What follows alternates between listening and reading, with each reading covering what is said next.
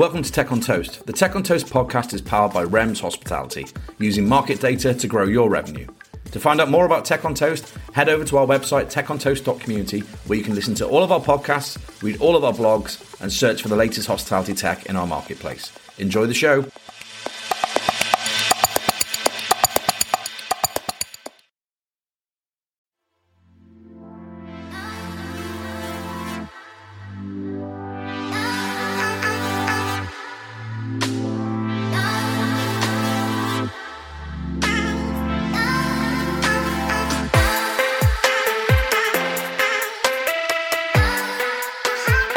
Welcome to this week's Tech on Toast podcast. You can find us on techontoast.community, where you can find our weekly newsletter and all about our community brunches.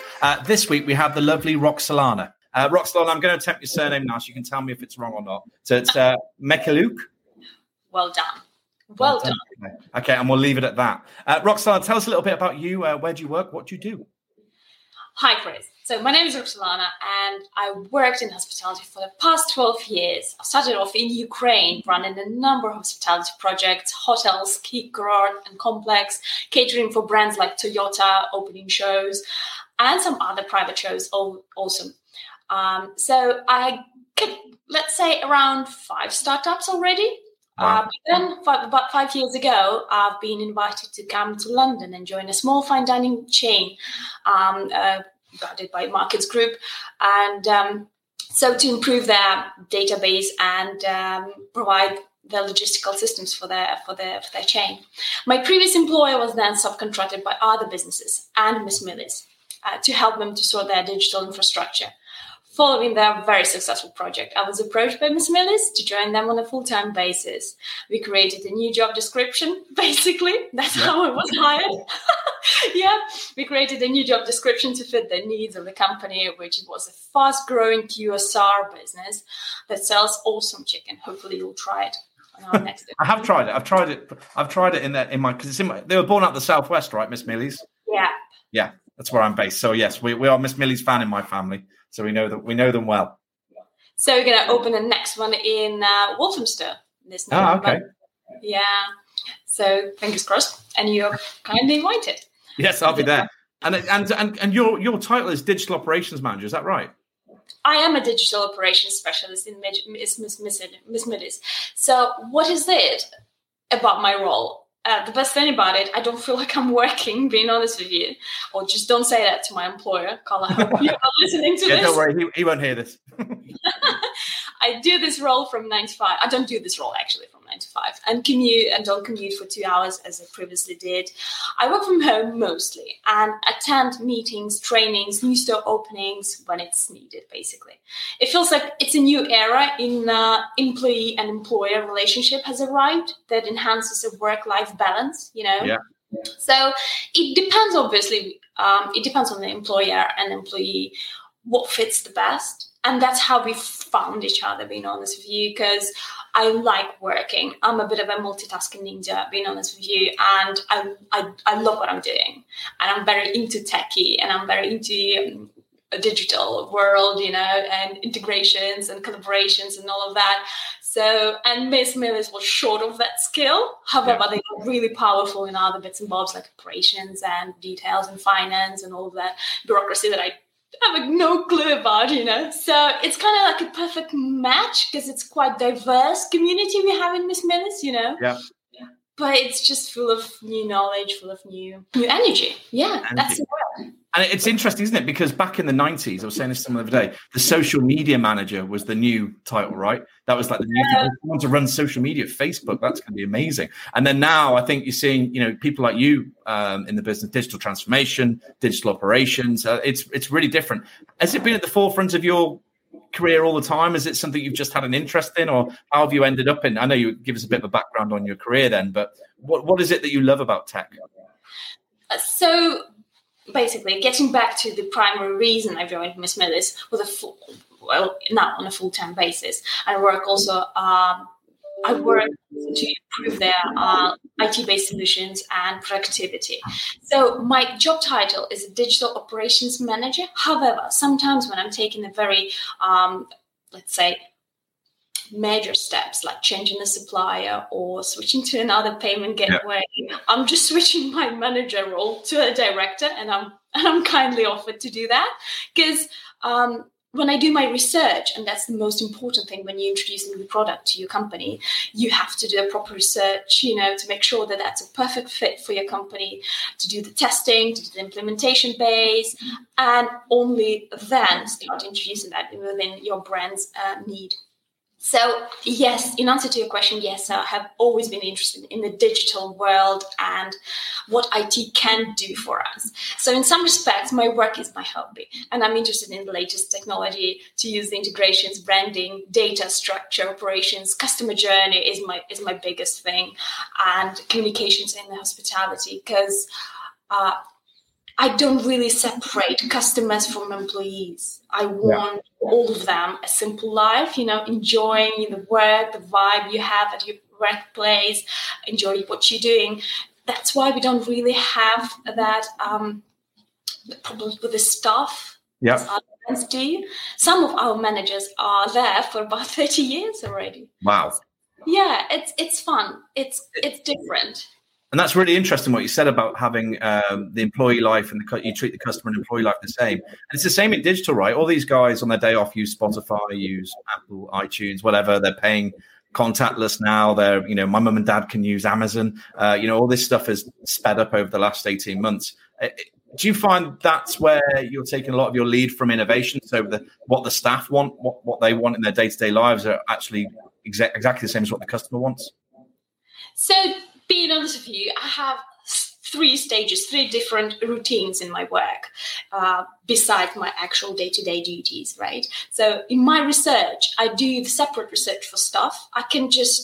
Sometimes I do try to imagine how is it to work behind the cash register, and I can stand next to the manager and just experience what they do and how can I improve that journey.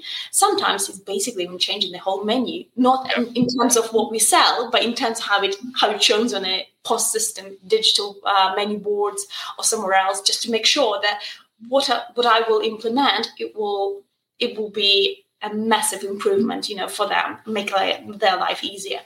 The next biggest project, I think it's a bit of a secret, but I will share it. I'm working on a Miss Millie's Academy. So it's a digital platform for our staff to be able to improve their knowledge, to be able to find the tips and bits for their everyday duties. You know, sometimes when you have a new manager, especially franchisees, they are struggling to find the particular information. So it would be easier for them to kind of click to find the particular information, to find the answers to their questions, and get back to work without calling or texting to somebody and struggling what they have to do or how to close the shift, or I don't know, just basic everyday basics. Yeah, that's. I mean, that alone, I think you just said there, making their lives easier. I think that's the key, isn't it, with tech? And I know on our little page on LinkedIn, we've been talking about Tech on Toast, talking about anything that a tech supplier can do to simplify or automate something that we do in operations that is maybe tricky or long-winded or hasn't been touched for a while is absolutely key, right? I think if operators are buying tech to solve problems and potentially end up with more problems because they haven't shaped it properly around their existing operations or they haven't landed it properly. How do you go about, I mean, you talked about it a little bit there, going around making sure that when you do purchase a new piece of tech or when you do implement something, that it actually does what it says on the tin? Right, that's a good one. Many of us are driven by the latest technology, getting sometimes lost in between the products, suppliers, hiring new employees or companies to get that delivered. However, it's very important to understand the first few bits, where the brand is heading towards to, what is brand's mission, and who is the customer. So what are you trying to reach out to? What's your aim? And only then start doing your research. To source and land the project successfully in time, for me, is key. And having extensive experience in hospitality that allows me to not just find a great tech product, but shape it, adopt it, test it, and only then implement it within our brand. So sometimes it can take weeks, sometimes it can take months for... Let's compare. So, for example, our app, it took us about 2-3 months to understand that that's a perfect supplier for us, and we had to switch from one app to another one. just because we found that that is particular match, you know, like it's a perfect match. Yes. So, and another bit is a kiosk, self-checkout kiosk that I'm working on at the moment. Boy, it takes some time. It's already been like 6 months or something. Yeah, but we are getting there. We are getting there. And how are you testing that? Just for any other operators listening who might not have a digital Roxolana in their team, how are you testing the kiosk? Are you literally bringing them in and test them in single sites, or are you doing a bit of online stuff? How do you find the right match? Right. It's a good question. So first of all, I'm having at least 20 options. And I'm having a list of questions what I'm asking my suppliers, what they can, what they cannot. I know in my menu, let's say Miss Millie's menu, it is a bit of a sophisticated menu, being honest with you, because we have sizes, we have modifiers, we have child modifiers, we have all of that. So half of the suppliers just literally drop get out of the chat because they can't deliver that. Most of them are interested in a very simple integration, like simple order injection integration, where we need the proper integration, where it goes two ways. So we would like to see and notify our staff when for example, customer canceling its order on the app, has the transaction landed successfully, you know, because sometimes when you have a simple integration, you can lose some money in it. So the order can arrive to the till. However, if the payment wasn't successfully, sometimes the order still arrives to the till. So we are trying to avoid that. And it's all about chatting through with the supplier at the beginning. Then, let's say, having 2-3 projects, which you are thinking that might be a successful project, and then start testing on their demo stand or on our demo stand as well. And only after that we are tried to implement our menu, our routine in there, we can start making choices. So we do have, in answer to your questions, we do have a demo stand within the Miss Millie's brand. And yes, we do our testing in there. And yes, our suppliers have to go through that, let's say, giving an access for a month for us to try that product before we start.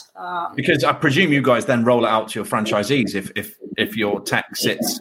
Yeah, so you then roll it out. And how much do you think? So if I am running my own chicken brand and I haven't got a digital operations man, how much do you think? I mean, I know you can't put a number on it, but I presume you're saving quite a lot of money and time for the guys that run Miss Millie's, because imagine just a founder needing a kiosk or thinking they need a kiosk and then just putting it in because they think they need one and then having. I mean, I can't imagine the car crash that may then follow. But yeah, do you think how much do you think you're saving them in terms of time? In terms of time, quite substantially, because basically nobody else is really bothered to do anything like that. And for example, we had already a relationship with our previous app supplier, who was a great supplier. It's just not a perfect match for us. No. And knowing our logistics, knowing our loyalty, knowing our voucher system, and all these bits and bobs, they just didn't fit. They couldn't accommodate all of that, and we had to switch to another supplier, which can be damaging to the brand, because if you're changing your apps, if you're changing your routine, if you're changing your suppliers, it can be really damaging. So that's very important to make sure that at least 900% you're sure you're going with that particular brand or with that particular piece of kit. So yes, it's saving money, but it also gives you a bit of a challenge, you know. Sometimes I'm offering too much for our brand, and my directors will say, "Oh, are you sure we need this?" I think ops directors all over the country spend their lives trying to convince founders and board members, "Yes, we do need this," and because I think generally people are afraid of tech, right? I know that's a bit of a weird statement to make, but I think still in hospitality there is some fear around what will it cost? Can people steal from me? Will it end up costing me more money than it's worth? So I still think there's a fear out there. Do you see a bit of that in your company when you're trying to put something new in? Do you know, yes, at the beginning it was a massive fear. It was a bit of a like, oh, no, I'm not sure we're going to go for this. But after I landed the successful project with our app, and that integration was such a sophisticated product, and that brand wasn't even introduced in the UK, you know, so I brought it out from the US, and everyone was there, so was scratching heads and thinking, oh Jesus, they haven't got any payment integration, they haven't got this and that, and it's just a failure. And I said, no, just trust me, just give me a month, and oh my God, we have like around 4,000 users. And wow, our app is live for about 3 months. So answering to, do my directors trust me with what I'm bringing? Yes, now they do. And when I'm saying that, look, just trust me, just let's have a go, you know, before introducing to all of the brands and franchisees, let's have a go on our company store. We are blessed. We have our company stores that we can have a soft launch before introducing franchisees, which helps a lot, you know. So yeah, that's how it works. That's key, isn't it? I think having that test bed or having something to really, you know, make mistakes and let things fail and let things work is a great area, right? I presume you learn a lot from that process. Absolutely. It's a constant learning. The new products are coming up. The new suppliers are coming up. Massive new organization are taking over the startups and creating like, oh, just look on Instagram. Like years ago, it was just, what was that? No one understood what was that. Now this platform, like taking over from all over the platforms, even Facebook. So yeah, that's how it works, I believe. And that's the future. We don't need to run after every single product. We just need to understand what's your perfect fit within your organization.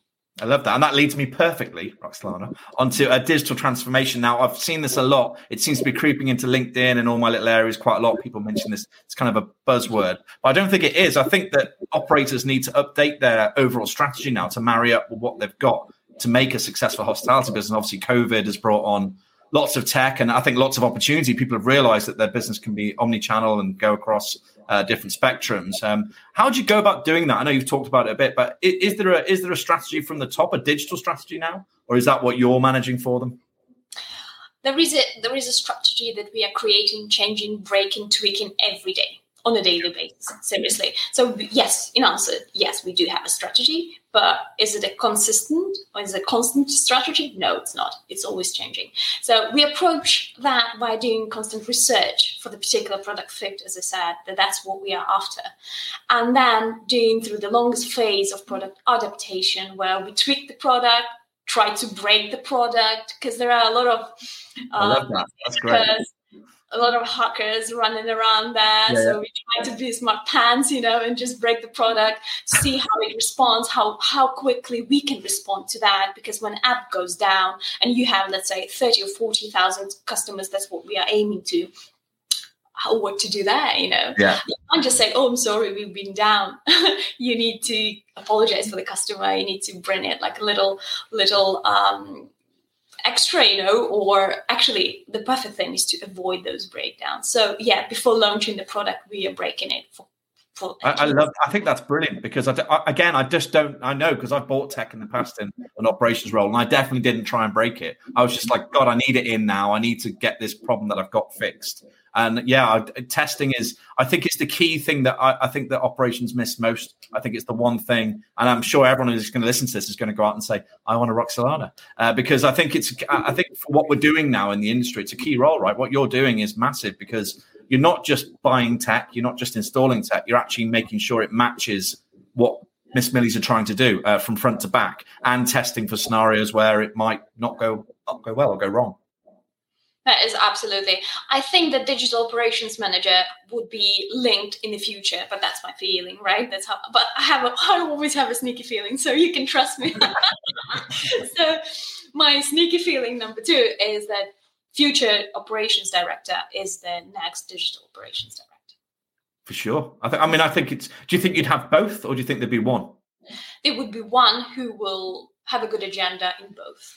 A skill set of doing both. I think it's absolutely key. I think if you don't understand the digital side or don't have a, you know, understand being, you know, a good broad understanding of how it all works and what it does for you and what it can do in terms of volume and in terms of loss, I think you're probably, you know, you're falling behind in the race. So here's a question for you. What problem are we not solving in tech right now in our industry? Can you think of anything that we're not solving? Absolutely. Absolutely, I have a list of them. So, okay, fire away. The most important, and I think the biggest problem that tech would never solve is the customer service. It's a magic, you know. It's a magic of how humans interact to each other. How do they treat the words? How do they understand? How do they respond? Because technology would never respond in their particular mood, right? Yeah. We understand what that customer mean in terms of how did he feel in that time? What is after? What shall I do to make sure that he's happy? Even that, I mean, we all do mistakes, and customer success and customer service is the top skill that can't be replaced by technology. So, yeah. That's why we have humans. We don't use chatbots. We have little humans who are responding to every single text in Instagram, in Facebook, in LinkedIn, and all sorts of different social media, including emails. So we don't automate them unless... I was just going to say, I think, you know, you think of your best times in a restaurant or in a bar or a nightclub or wherever you've been, it's normally to do with a human, right? An interaction that you've had with. Yeah. So I think it is a very hard thing to replace, although I think people are trying. But I'm not sure they're succeeding. You must have been on the end of a bot at some point, because I have been. And it's a bit frustrating sometimes. So, yeah, that's a really good point. Sorry, I interrupted you. We're going to say something else. Oh, no. That was the key. And obviously, when you come to the store sometimes or the restaurant, because, you know, the moment I'm working in the QSR, which is quick service restaurant. So obviously, you have to order your food and then you can collect it, and then you can have it in store or take it away. But previously, I used to work in fine dining. So we tried some robots to replace the actual waiters. Wow. So how it would work. It's fine. However, if you now ask your question, why do I pay this 12.5% extra for service? You will feel it dramatically when you've been served by a robot, or when you've been served by a waiter or manager, for that matter, or anybody else in the store. So we should try to respect our workers, you know, a bit more, and treat them a little bit more. So, because they would never be replaced by technology. I just don't believe in that. It's never going to happen.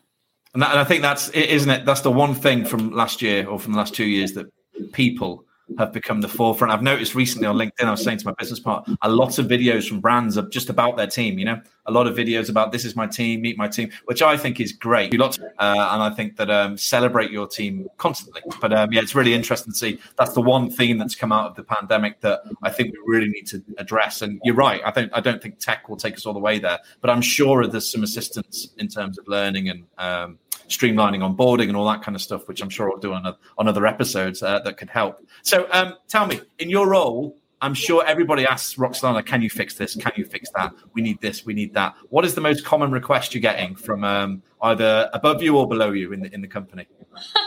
I love to work with our store managers, because I receive like 40 or 50 messages per day, just messages which is very urgent and needs to be done right now because the software doesn't work. And usually it's either unplugged software or something that actually doesn't communicate to each other, you know, and they think they should communicate. Yeah. So my favorite is, look, this doesn't work.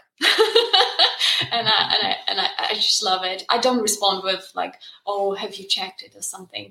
I'm just trying to kind of become a bit more philosophical and to convert this into a very interesting conversation and say, why do you think it doesn't work? And how does it make you feel? And all of that. Yeah, but it's true, you know, and I remember it being in ops and, you know, working with lots of different people over the years that it's weird because they come into shift, they expect everything to be working all the time, right? And that's their, you know, because they've got to serve the customer, they don't care what's happened in the background, they just want to work. And I think it is interesting, and I think it was always the missing piece. And when I was at Carluccio's, we had the IT team, and I used to ring them every day about the tills. I mean, constantly saying, this doesn't work, this button's not working, we need a new button, we need this, we need that. I used to drive them insane. So I think it is great that they've got somewhere they can go to. But I think it's also interesting that their understanding of what you're doing as well is key, right? That they know what you've implemented and what's going to be happening at Miss Millie's. Now, how do you communicate with them? Are you doing it as you go to store and you visit them, go to team meetings? So the most important is, how do you start this relationship? Because otherwise you can end up either being overwhelmed with the messages. And at the moment we have 11 stores, but I do have 40 messages per day from just because they need either consultants or help or check so that product or till or something like that. So the first important thing is training. And we have amazing training created by Martin Clark, which is our operations director. I introduced this, it's a 3 weeks of training. It's like a proper school, you know, when you're taken to our company store and in Yate, and you've been trained there, and also going through the every single step of how the business works, that you've been trained to do every single bit. And and then I'm taking over. So I'm coming to their new store, and we are trying to do pre-soft opening trainings, customer success, tech. Anyway, so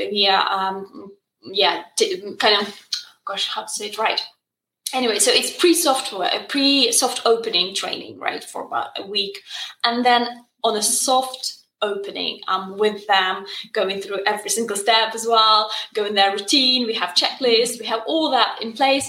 However, more you give, less you're going to be asked for. Yeah. So that's what we're trying to do. And sometimes our franchisees, because usually they previously had some other franchisee businesses as well, and they come in and say, gosh, we've never seen such an academy in place. It's literally like you're getting a master's degree in here.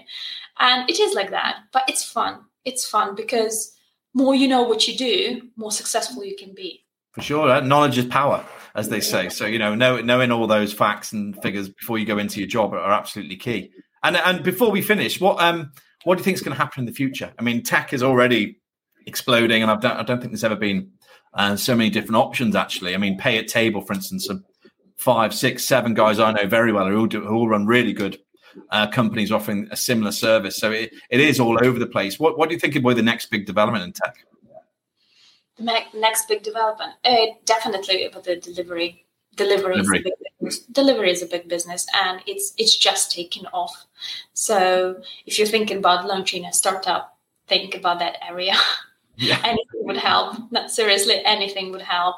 Drivers, or I don't know, mapping, or some other bits and bobs. Everything to do with delivery would. It's weird because you think about it. It's been around for. You already feel like it's been around a long time, but the reality is it's probably 5 years. Probably, I think, properly. About that time, but more. But now it's taking more and more. And pandemic actually had a massive impact on that. Yeah, no, it grew exponentially, and I think it's just going to continue evolving. I think we posted this week about a drone. Just Eat did their first drone delivery in London, and in Amsterdam. And that's bizarre. Like, I find that like out my mind, but it's this last mile delivery they're looking at, which is really interesting. So anyway, I could talk all day about tech because I'm a massive geek, but we can't. You have a job to do, as you quite clearly pointed out. So Roxolana, thank you very much for taking part today. If people want to get in touch with you and say hello, how do they find you? LinkedIn. LinkedIn is my space. I do LinkedIn for my company and for myself. So if you find some grammar errors, don't blame our staff agency. Okay, it's me. LinkedIn is my space. LinkedIn is where you live. Me too, actually. It's quite sad. Yes, me too. I'll join you there shortly. All right, well, that was Roxolana. That was Tech on Toast podcast. Thanks very much, Roxolana. Thank you for coming along. Thank you. Thank you all. Have a great day. Thank you. Bye-bye.